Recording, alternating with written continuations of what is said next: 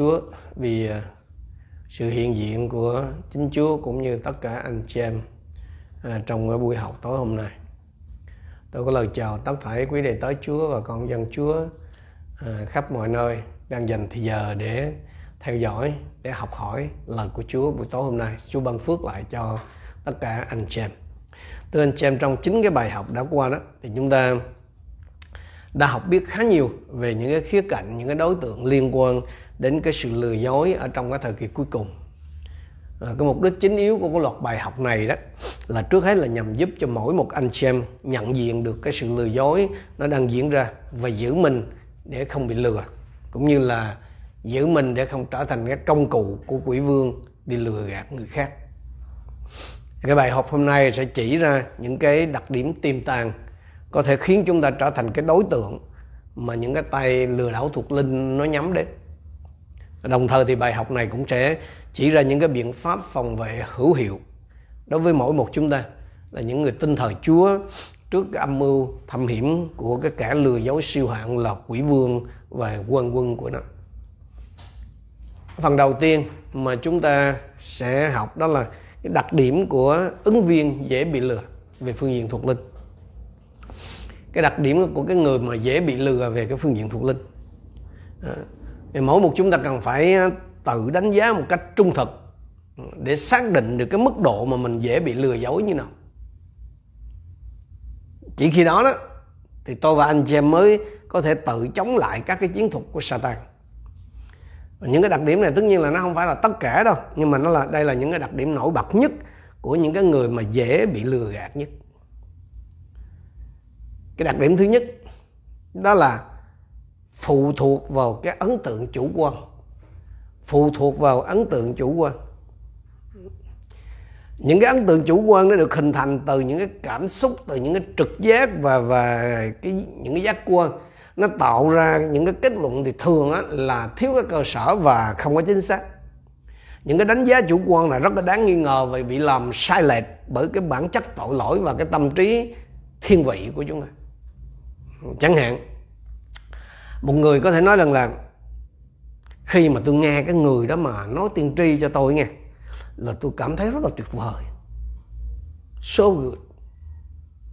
Cho nên là sứ điệp của người đó là chắc chắn là phải đến từ Chúa. À. cái kiểu đánh giá này nó rất là nguy hiểm. Vì sao? Vì vì nó chỉ bắt nguồn từ cái cảm tính đó. các bà, các cô là rất dễ hay vướng vào cái điểm này. Đây chính là lý do mà hay nói cách khác là đây chính là cái cái cái cái cửa ngõ cái cơ hội cho những giáo sư giả hành động. Như trong Timothée thứ nhất à, xin lỗi Timothée thứ nhì chương 3 câu 6 câu 7 lời Chúa có cảnh báo.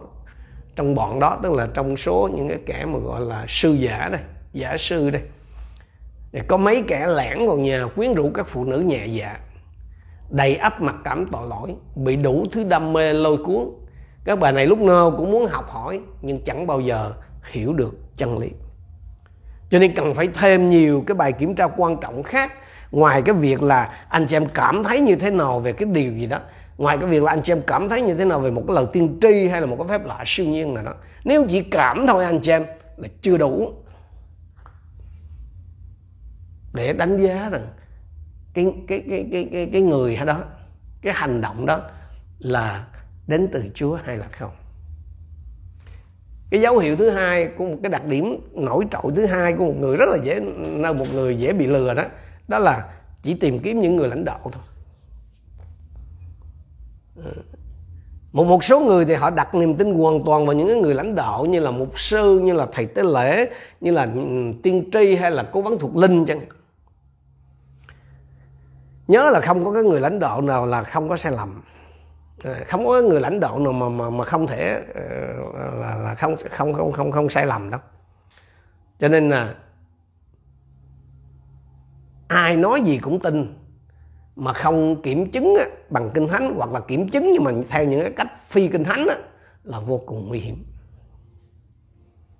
Trong ngôn chương ờ, 14 câu 15 cho chúng ta biết rằng là kẻ ngu dốt thì tin hết mọi lời nhưng mà người không khéo đó xem xét các bước mình ngày hôm nay nó có, trong, ngay trong cái cộng đồng dân chúa, nó cũng có cái tình trạng là xem mặt mà bắt hình dong kiểu mà đồng hồ tay thì có bao giờ sai. À. chẳng hạn là dân nhà thờ đó là mình dị ứng với dân tư gia nhưng mà lại không có hề nghi ngờ gì những ai mà mang cái mắt nhà thờ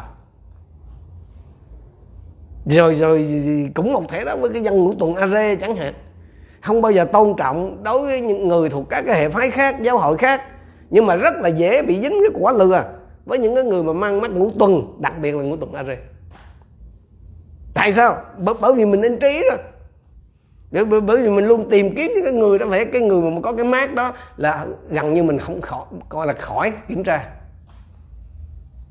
Nhưng mà như tôi đã từng nói với anh em nhiều cái thờ bây giờ thực ra thì thờ nào cũng vậy thôi.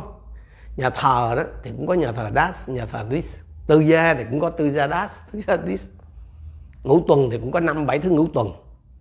Cho nên đừng có xem mặt mà bắt hình dong đừng có chỉ xem những cái hình ảnh, những clip cầu nguyện rồi làm phép lạ của người này người kia trên mạng rồi vội tin rồi rồi mà mà không chịu kiểm tra, không chịu thẩm định nha anh chị nếu mà không so với cái chuẩn mực là kinh thánh những gì mà người đó dạy những gì mà người đó thực hành mà mình không so với những cái chuẩn mực ở trong kinh thánh này. Xem thử là là những cái điều gì mà người đó dạy hay là thực hành đó, nó có đúng như kinh thánh không?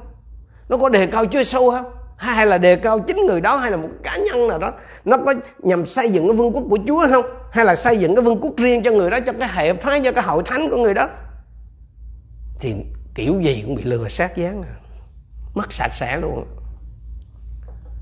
Như vậy thì cái cái cái cái đặc điểm đầu tiên đó đó là chỉ chú trọng về cái ấn tượng chủ quan thôi tức là cảm tính đó. thứ hai là chỉ nhắm vào những người lãnh đạo. Thứ ba, xem các cái dấu lạ siêu nhiên như là một cái sự bảo chứng. Không ít con dân chúa tôi tới chúa ngày hôm nay thường có cái mặc định, hãy dấu lạ phép màu được thực hiện trong hội thánh, trong cộng đồng cơ đốc á hay là bởi những người mà hầu chúa tức là mang danh hầu chúa thì nghiễm nhiên là đến từ chúa. À, anh chị em có trong cái, cái, cái tình trạng đó không? Nhưng nhưng mà chính chúa giêsu đã bảo rằng là gì? Các tiên tri giả sẽ dấy lên. Tất nhiên tiên tri giả mà giả mà ở ngoài đời mà là các thuộc các ngoại giáo như tôi nói là không bao giờ lừa được ai.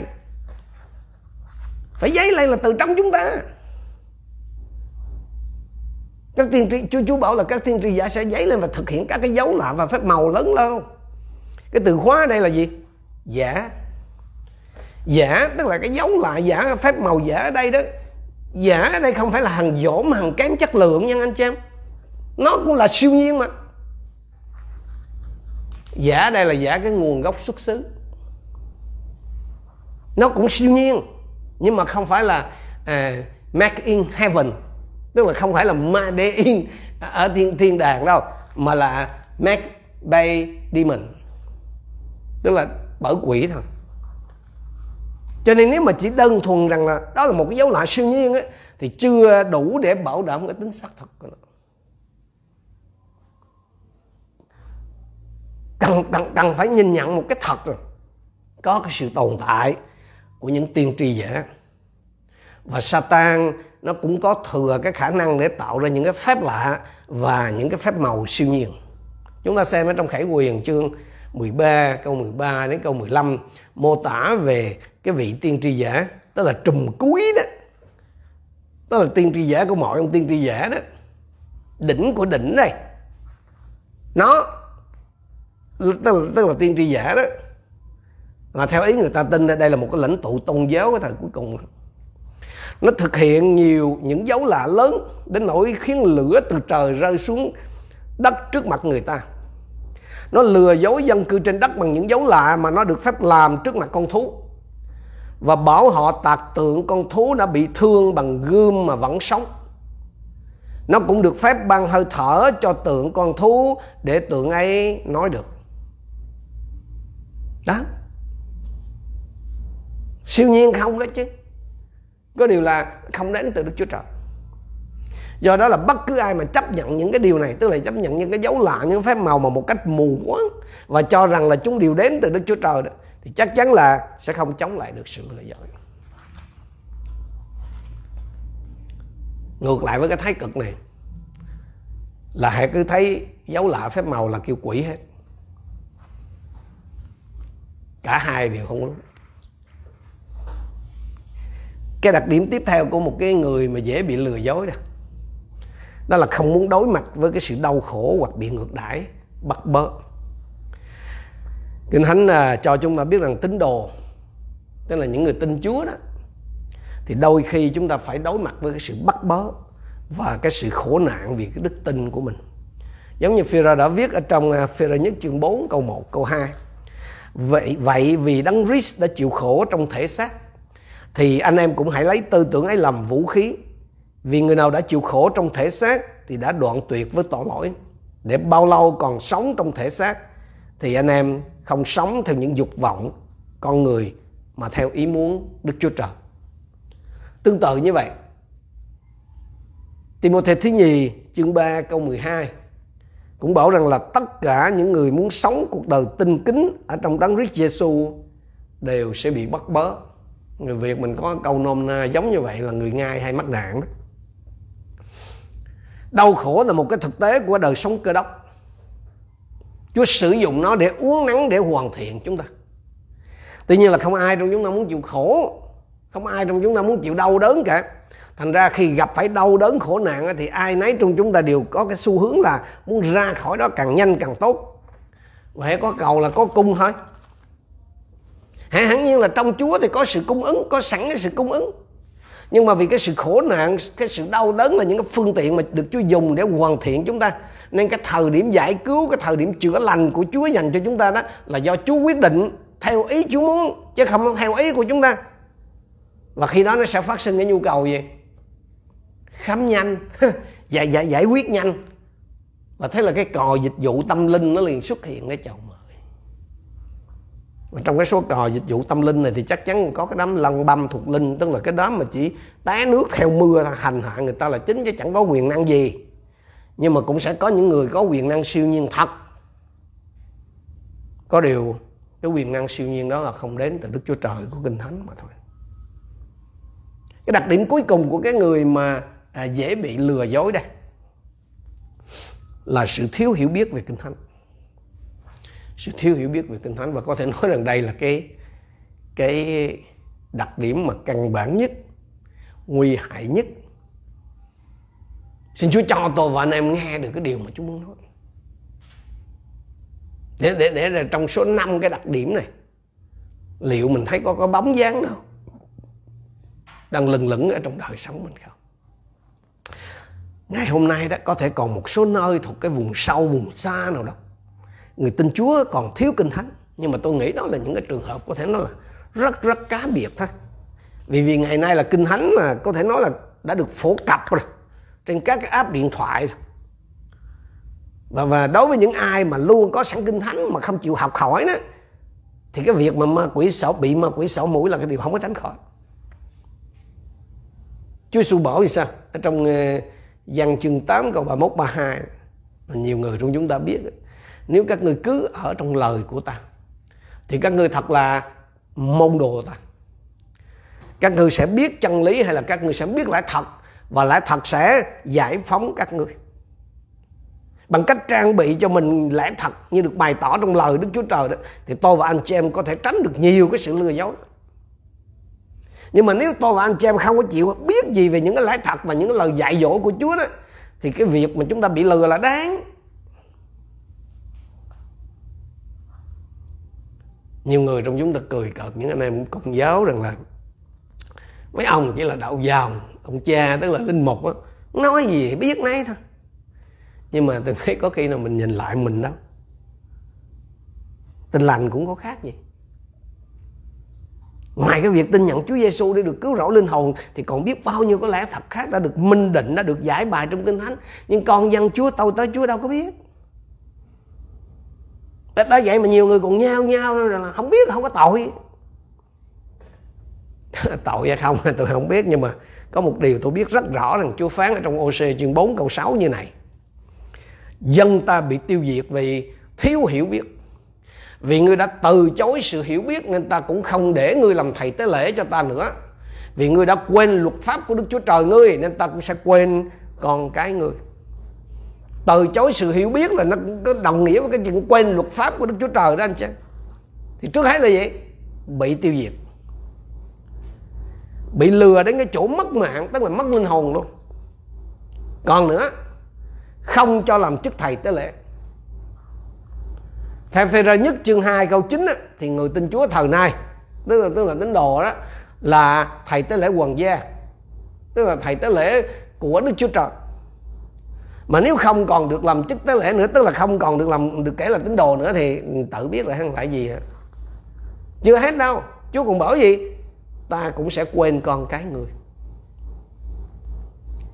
Hỡi anh xem hỡi quý đầy tới Chúa, hãy nhìn vào những đứa con của quý vị, đặc biệt là những đứa con trai. Chúng nó có còn trong tình trạng được Chúa nhớ không? Hay là bị Chúa quên rồi? Nhớ quên ở đây nó không có liên quan tới trí nhớ của Chúa mà là được Chúa thương cái kiểu mà Chúa nhớ đến lê a đó. Nhớ quên đây là là, là, là, là, là nhớ là là được Chúa gia ơn còn quên là sao? Là bị bỏ mặt hay là bỏ rơi đó. Hãy nhìn vào cái tình trạng những đứa con của chúng ta hãy nhìn vào tình trạng thuộc linh của chúng nó mà tỉnh thức hỡi quý đầy tới Chúa. Ở hết thảy những người cha người mẹ những người được Chúa gọi làm thầy tế lễ hoàng gia cái chuyện thầy tế lễ mà quên luật pháp Chúa, tức là không đoái hoài gì đến lời Chúa, không hiểu biết gì về những cái lẽ thật, những lời dạy của Chúa được ghi chép lại trong kinh thánh. Nghe có vẻ khó hiểu, khó tin quá, đúng không? Nhưng không lẽ Chúa nói điêu không lẽ Chúa dẫn chuyển? Thành ra anh chị em ơi, hãy tỉnh thức. Có ai đó trong anh chị em ngày đêm khóc ròng vì con cái mình, vì chúng ngày một bê tha. Chính phần đời may ra còn được một phần trời thôi anh chị em cầu nguyện đủ các kiểu mà không thấy chúng thay đổi gì, tình trạng ngày càng nặng thế.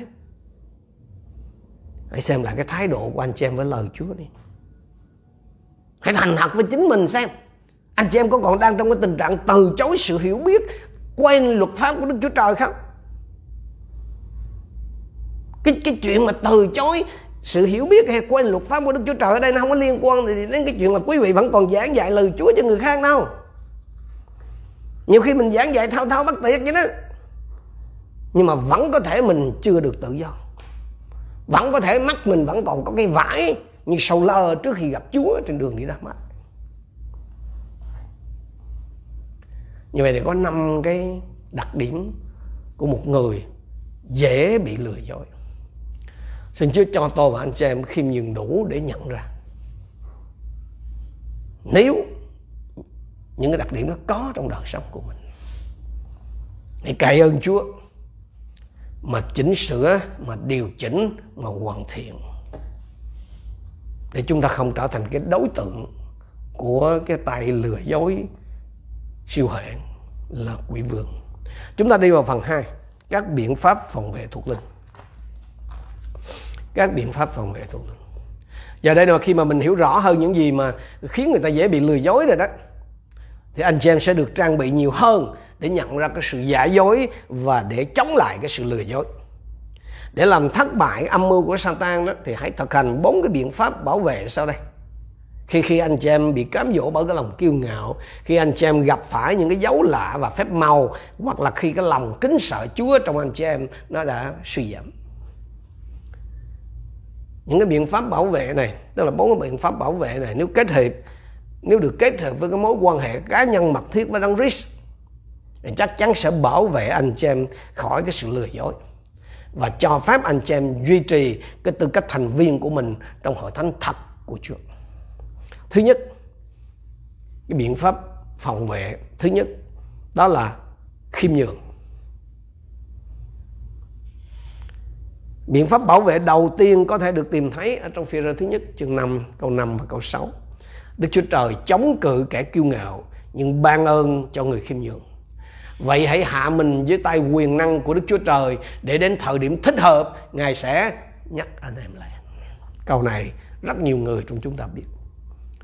Cái sự khiêm nhường là nó bao gồm cái việc tôn cao Đức Chúa Trời và đặt người khác lên hàng đầu thay vì tìm cách đề cao bản thân của mình cái phẩm nhạc chất này nó rất rất là cần thiết nếu mà anh chị em mong đợi cái sự hiện diện của Đức Chúa Trời. Nhiều người trong chúng ta thường xuyên cầu xin Chúa cho mình kinh nghiệm sự hiện diện của Chúa. hay là kinh nghiệm cái sự thăm viếng của Chúa nếu cái tôi của chúng ta không hạ xuống, khó có thể mà anh em kinh nghiệm được cái điều mà anh em xin kinh kinh thánh không có bao giờ nói rằng là đức chúa trời sẽ khiến tôi và anh chị em trở nên khiêm nhường. Vì sao anh chị em biết không? Vì khiêm nhường nó là cái trách nhiệm của chúng ta. Người ta có thể giảng cho tôi và anh chị em. Người ta có thể cầu nguyện cho tôi và anh chị em. Nhưng mà cái quyết định cuối cùng để thực hiện cái, để thực hành cái tính khiêm nhường đó phải là của chính tôi và anh chị em. Không ai làm thay chúng ta chuyện này được. Thi Thiên 25 câu 8 câu 9 cho chúng ta là khích lệ như này. Đức Giê-hô-va là tốt lành và chính trực vì thế Ngài chỉ dạy con đường cho kẻ có tội. Ngài dẫn dắt kẻ người Ngài dẫn dắt người khiêm nhường trong sự chính trực, chỉ dạy con đường Ngài cho kẻ nhu mì. Chính nhờ ân điển của mình mà Chúa chỉ dạy cho những tội nhân. Đức Chúa Trời không tuyển sinh dựa trên cái trình độ tri thức mà là dựa trên tư cách. Nhiều người có thể theo học cái trường kinh thánh hoặc là thần học viện nhưng mà họ không thể đăng ký vào các các lớp ở trong trường học của Đức Chúa Trời trừ khi họ chịu tự hạ mình. Biện pháp phòng vệ đầu tiên đó là khiêm nhường. Thứ hai, biện pháp thứ hai đó là đón nhận tình thương của lẽ thật. Đón nhận tình thương của lẽ thật. Cái biện pháp thứ hai này nó bắt bắt nguồn từ trong cái lời cảnh cáo à, cảnh báo ở trong Thessalonica nhì chương 2 câu 9 đến câu 10. Nhờ tác động của Satan, kẻ gian ác tức là Antichrist sẽ đến với tất cả quyền năng cũng như những phép màu giấu lại giả dối.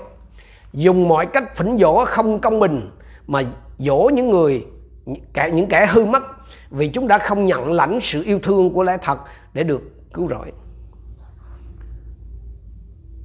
Tôi muốn nói với những anh chị em mà mà mà mà uh, không có thật sự. Tin rằng là có cái thế lực quyền năng nhưng mà tâm tối đó. Đó là tà linh này, này nọ. Nhiều người trong chúng ta không có tin. Không có tin là có quỷ. Không có tin là cái công việc nó của thế lực tối tâm nó đang hành động. Tôi nói với anh xem là đừng có bao giờ xem nhẹ cái khả năng tạo ra cái quyền năng tạo ra cái dấu lạ và phép màu của Satan. Nhưng mà, như tôi nói lúc nãy đó, cũng đừng có nhìn cái gì, cũng cũng thấy cái gì cũng là quỷ. Đa phần mà những người theo cái tinh thần ân tứ đó, đều, thì là điều quy cho Chúa là bất cứ cái gì mà nó mang tính siêu nhiên là đều là thuộc về Chúa hết. Đó chính là lý do mà có lần một sư Dirac Prince đã từng cho rằng cái phong trào ân tứ là cái nơi mà có khả năng cao cho Antichrist xuất hiện làm, làm thế nào để chúng ta có thể bảo vệ mình khỏi bị lừa dối bởi những cái dấu lạ và những cái phép màu siêu nhiên của Satan? Chúng ta phải tiếp nhận tình yêu của lẽ thật. Trong Thessalonica nhì chương 2 câu 10 thì chúng ta thấy rằng là sự lừa dối bất chính hay phỉnh dỗ không công bình đó, sẽ gài bẫy những kẻ hư mất. Vì chúng nó đã không nhận lãnh sự yêu thương của lẽ thật để được cứu rỗi. Đức Chúa Trời ban cho tôi và anh chị em cái tình yêu đối với lẽ thật với là lời Chúa đó. Và, và, và tôi và anh em phải chấp nhận cái lẽ thật để được cứu. Cái việc nuôi dưỡng cái lòng yêu mến lẽ thật là không chỉ đọc kinh thánh hàng ngày, đi nhà thờ và nghe các bài giảng mà mà nó còn có cái nghĩa là phải có một cái cam kết nhiệt thành đối với lẽ thật của Đức Chúa Trời. Đối với những người mà từ chối cái tình yêu đối với lẽ thật đó thì câu 11 12 bảo gì? Của Thessalonica nhì đó. Ấy vì thế mà Đức Chúa Trời cho chúng nó mắc phải sự lầm lạc là sự khiến chúng nó tin điều giả dối. Hầu cho hết thảy những người không tin lẽ thật xong chuộng sự không công bình đều bị phục với sự phán xét của ngài. Một khi mà Đức Chúa Trời sai phái hay là cho phép cái sự lầm lạc hay lú lẫn nó đến đó, thì nó sẽ lừa những cái người mà không tiếp nhận tình yêu của lẽ thật hay là không tin lẽ thật đó nó sẽ lừa không trượt phát nào đó. Nếu mà Chúa cho ai đó mắc phải sự lầm lạc, chỉ còn có hai cách để cầu nguyện là một là mình cầu để Đức Chúa Trời làm việc qua cái sự lầm lạc để hoàn thành các cái mục đích của Ngài. Và thứ hai là khi chúng ta nhìn thấy điều đó, mình hãy cầu nguyện xin Chúa bảo vệ mình khỏi cái việc tự lừa dối chính mình. Con người ta bị lừa dối đó, khi họ bị chi phối bởi cái bản tính xác thịt hay là là soulless, tức là thuộc hồn mà như tôi nói trong cái bài trước anh chị. Hai cái từ khóa hấp dẫn nhất, nó hấp dẫn cái bản tánh xác thịt hay là thuộc hồn đó là gì? Là peace, bình an hay là hòa bình hay là, hay hay là hòa thuận là love, là tình yêu. Nguyên văn là agave đó. ai nấy là điều kêu gọi hòa bình, hòa thuận, bình an một cái điều mà theo kinh thánh á, là nó phụ thuộc nơi cái sự công chính.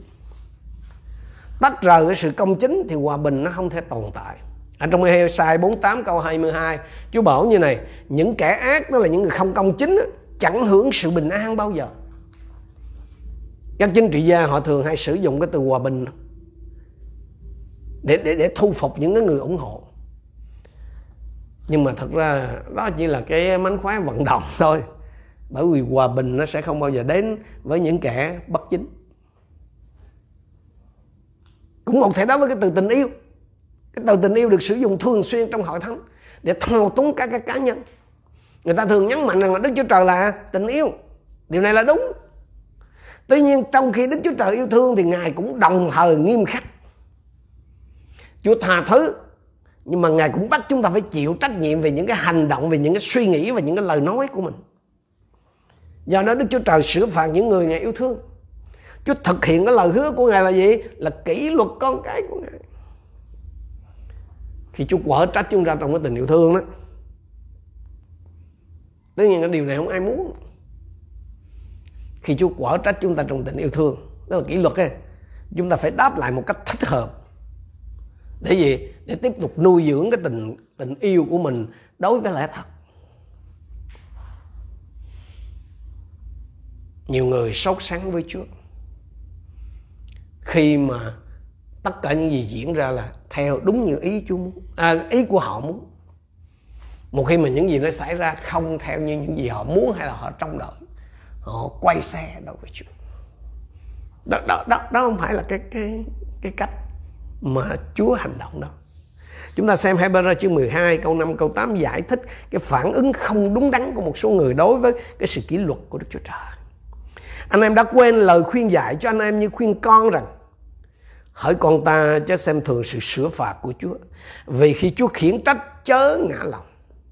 Vì Chúa sửa phạt người Ngài yêu thương, Những ai được nhận làm con thì Ngài cho roi cho vọt. Anh em chịu sửa phạt, ấy là Đức Chúa Trời đối đãi anh em như con. Vì có người con nào mà cha không sửa phạt. Nhưng nếu anh em không chịu sửa phạt như mọi người con đều phải chịu, Thì anh em là con ngoại tình, chứ không phải con thật chúng ta được, chúng ta không được khinh thường, cũng như không được nản lòng trước cái sự sửa dạy của Chúa.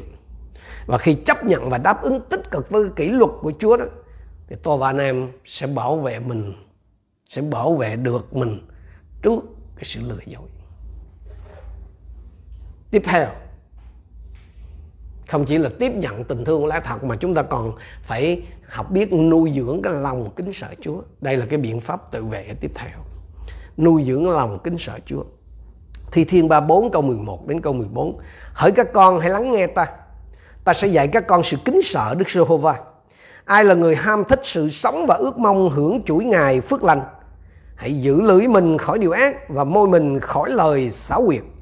Hãy tránh điều ác và làm điều lành. Hãy tìm kiếm hòa bình và đuổi theo nó. Theo đuổi nó. Kinh Thánh còn nói thêm về sự kính sợ Chúa rằng là sự kính sợ Đức Giê-hô-va là trong sạch hằng còn đến đời đời như thi thiên 19 câu 9 hay là à, Job 28 28 thì nói là kính sợ Chúa đó là sự khôn ngoan tránh điều ác đó là sự hiểu biết. Kính sợ Chúa là cái điều cốt yếu trong đời sống cơ đốc anh chị em. Kính sợ Đức Chúa Trời hay kính sợ Chúa đó đối với cơ đốc nhân đó, là một cái cảm giác tôn kính một cái cảm giác kính sợ tôn trọng Chúa. Kính sợ nó khác với khiếp sợ à cái người không tin thờ Chúa đó, họ luôn ở trong cái tình trạng khiếp sợ Chúa. Bởi vì cái họ là một phạm nhân mà đang đứng trước mặt vị quan án tối cao chính là Đức Chúa Trời. Thành ra trong cái, anh chị em để ý là trong cái vốn từ của cái người mà không có Chúa đó, không có cái từ trời thương, chỉ có trời hành, trời hại, trời phạt, trời đánh cái điều đặc biệt là anh chị em cần phải lưu ý nè. Đó là những cái đòi hỏi của sự kính sợ Chúa, nó không phải là trí tuệ, nó không phải là tri thức đâu, mà là đạo đức. Cái người ngu mà lanh lợi, mà giỏi thì có rất là nhiều à. ngu ở đây là theo cái chuẩn của Đức Chúa Trời nha. Tôi nói lại là cái cái người ngu á, cái người ngu dại mà lanh lợi á, mà giỏi đó, thì có rất nhiều. Cho nên chúng ta phải lánh xa cái điều ác và thay vào đó là làm những điều đúng trong ngôn chương 8 câu 13 dạy rằng sự kính sợ Đức Chúa Đức Giê-hô-va là ghét điều ác. Ta ghét sự kiêu căng ngạo mạn, đường lối ác và miệng gian tà. Mấy bạn mà buôn bán online để ý cái này. Quảng cáo cho cố vô. Đang làm cái việc mà Chúa ghét.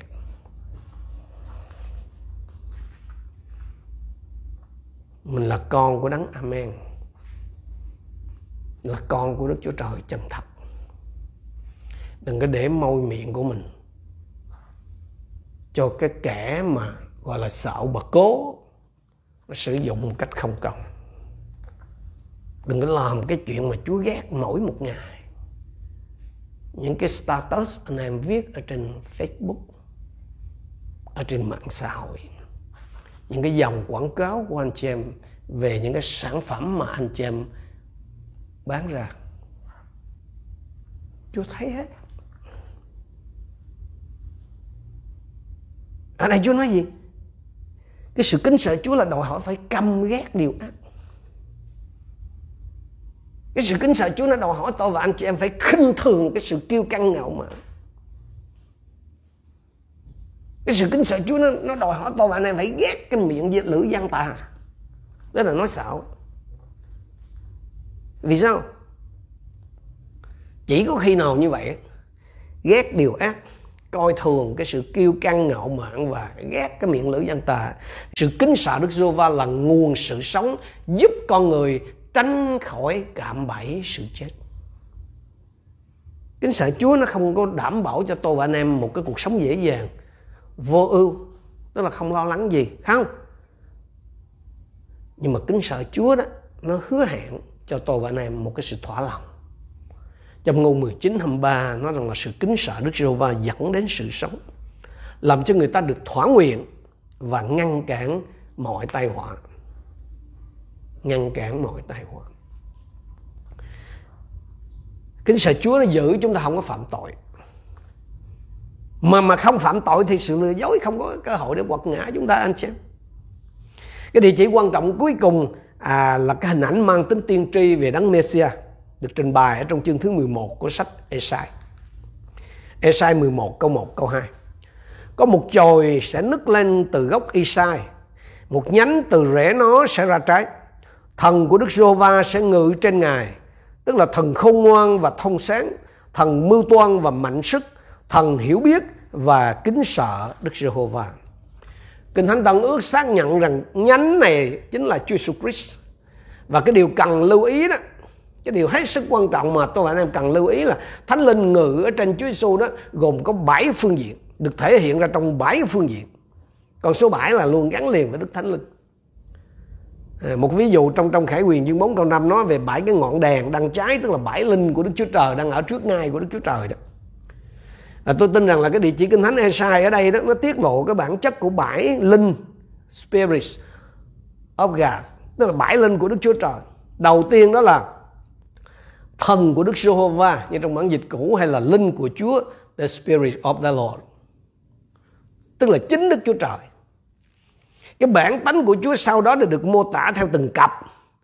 Linh khôn ngoan và thông sáng này cái chữ thông sáng trong tiếng việt mình trong tiếng anh là understanding linh mưu lược và quyền năng.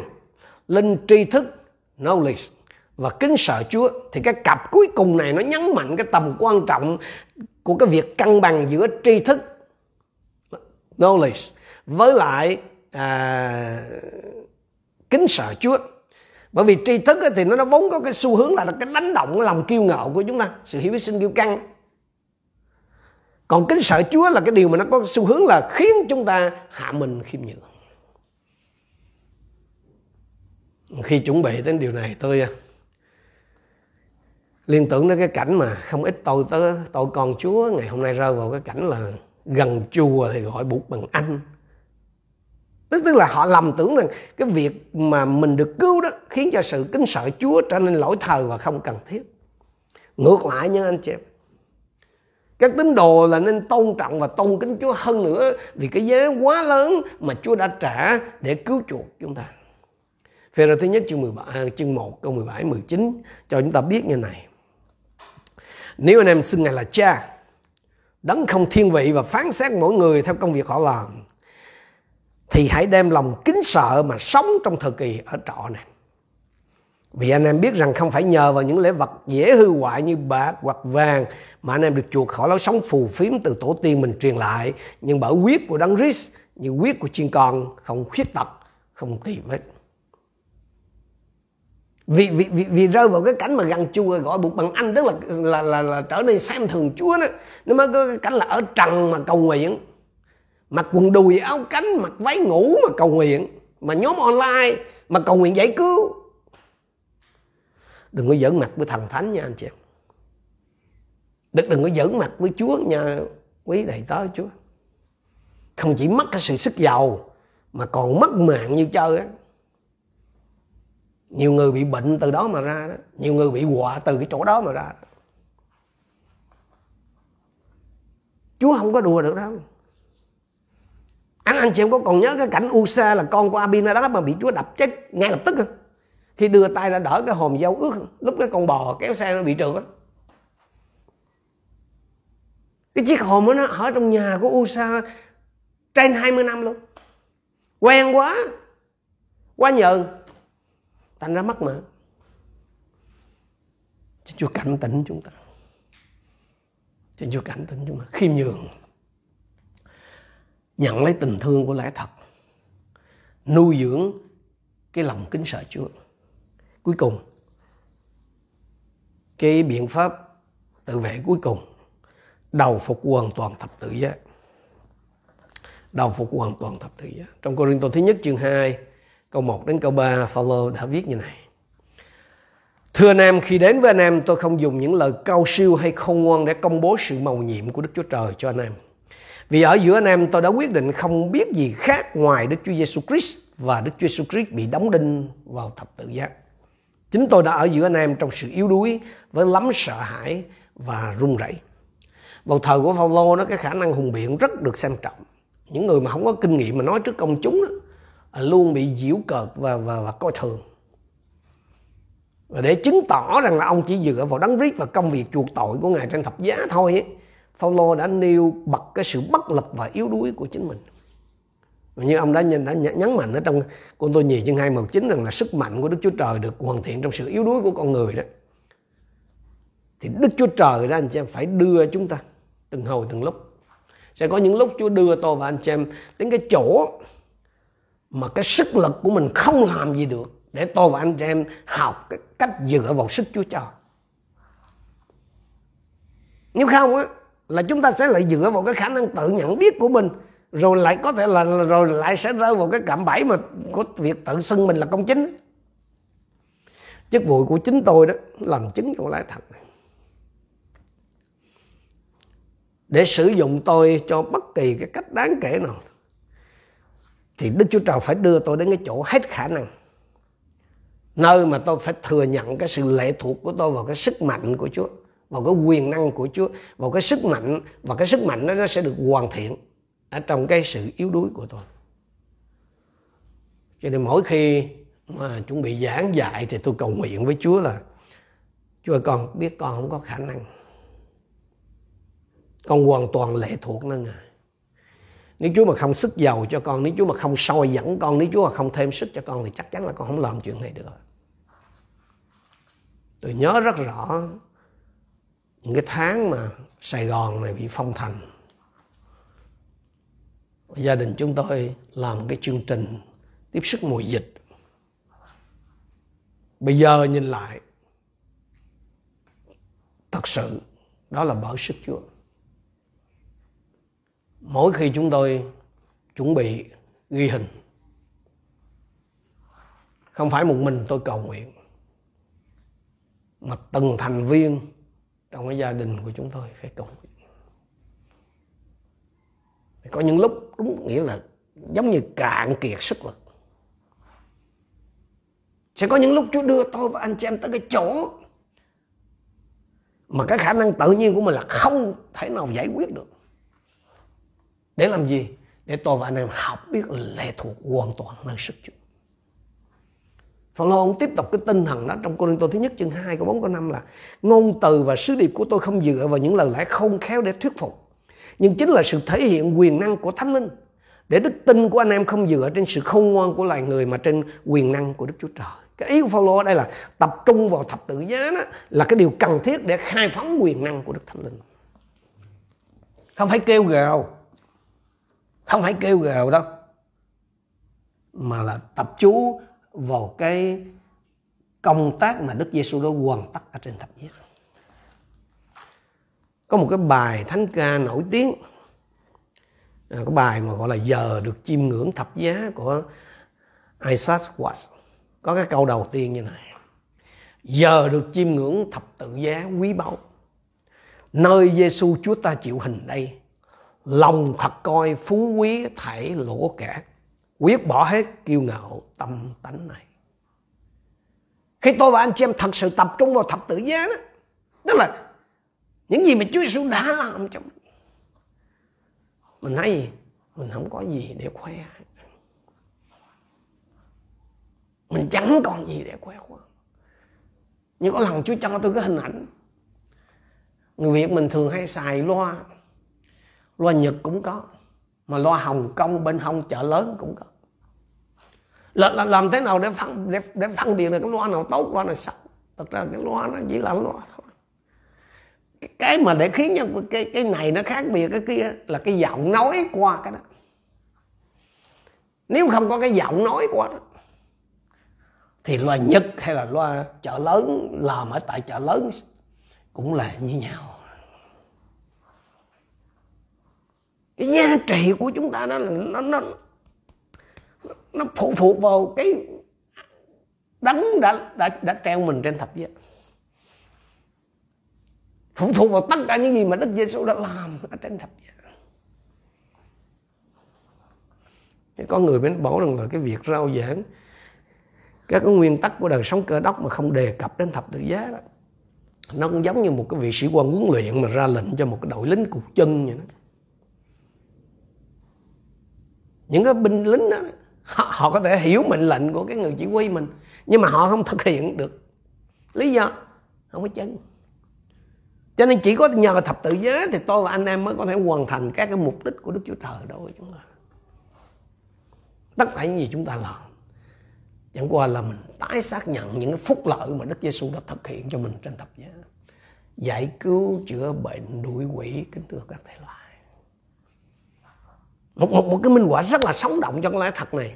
Ừ, có thể được nhìn thấy ngay trong chức vụ của sứ đồ Phaolô một tại Athens và một tại Corinto và tôi muốn dùng cái này để kết thúc cái cái, cái bài học tối nay của chúng ta.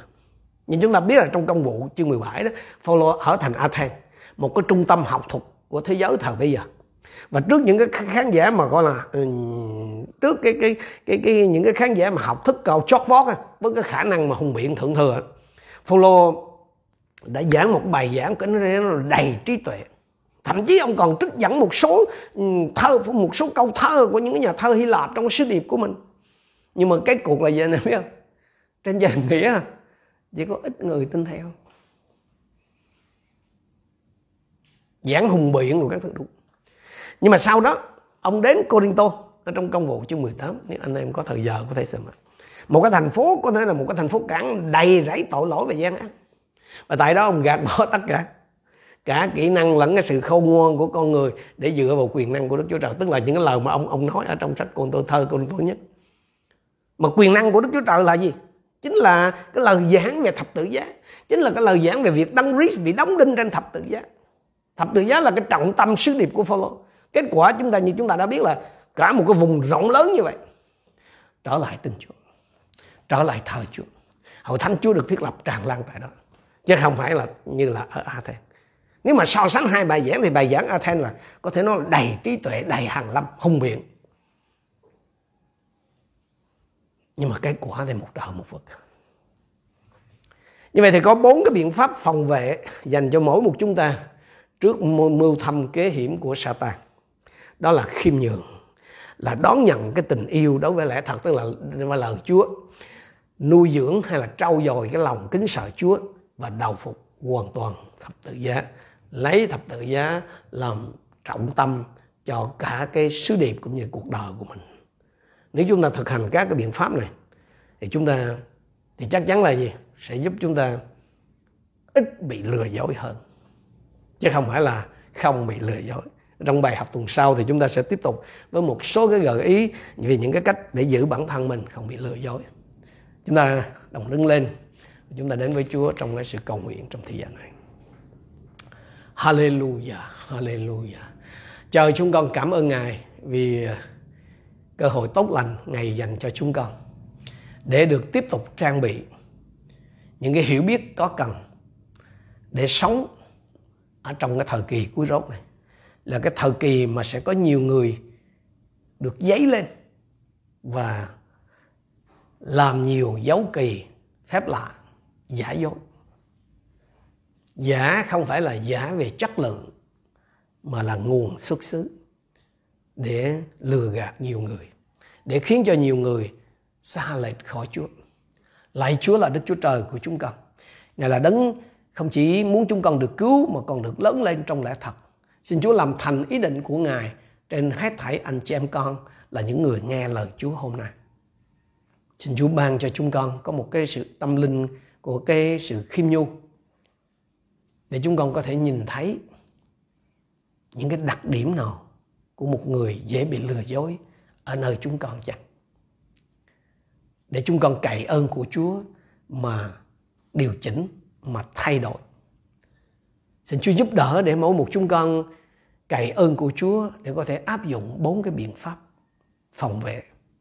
Ngõ hầu chúng con có thể đứng vững trước những cái sự lừa dối nhàn nhãn ở xung quanh ở trong cộng đồng những người tin thờ Chúa và ngay trong hội thánh của Chúa. Cảm ơn Ngài.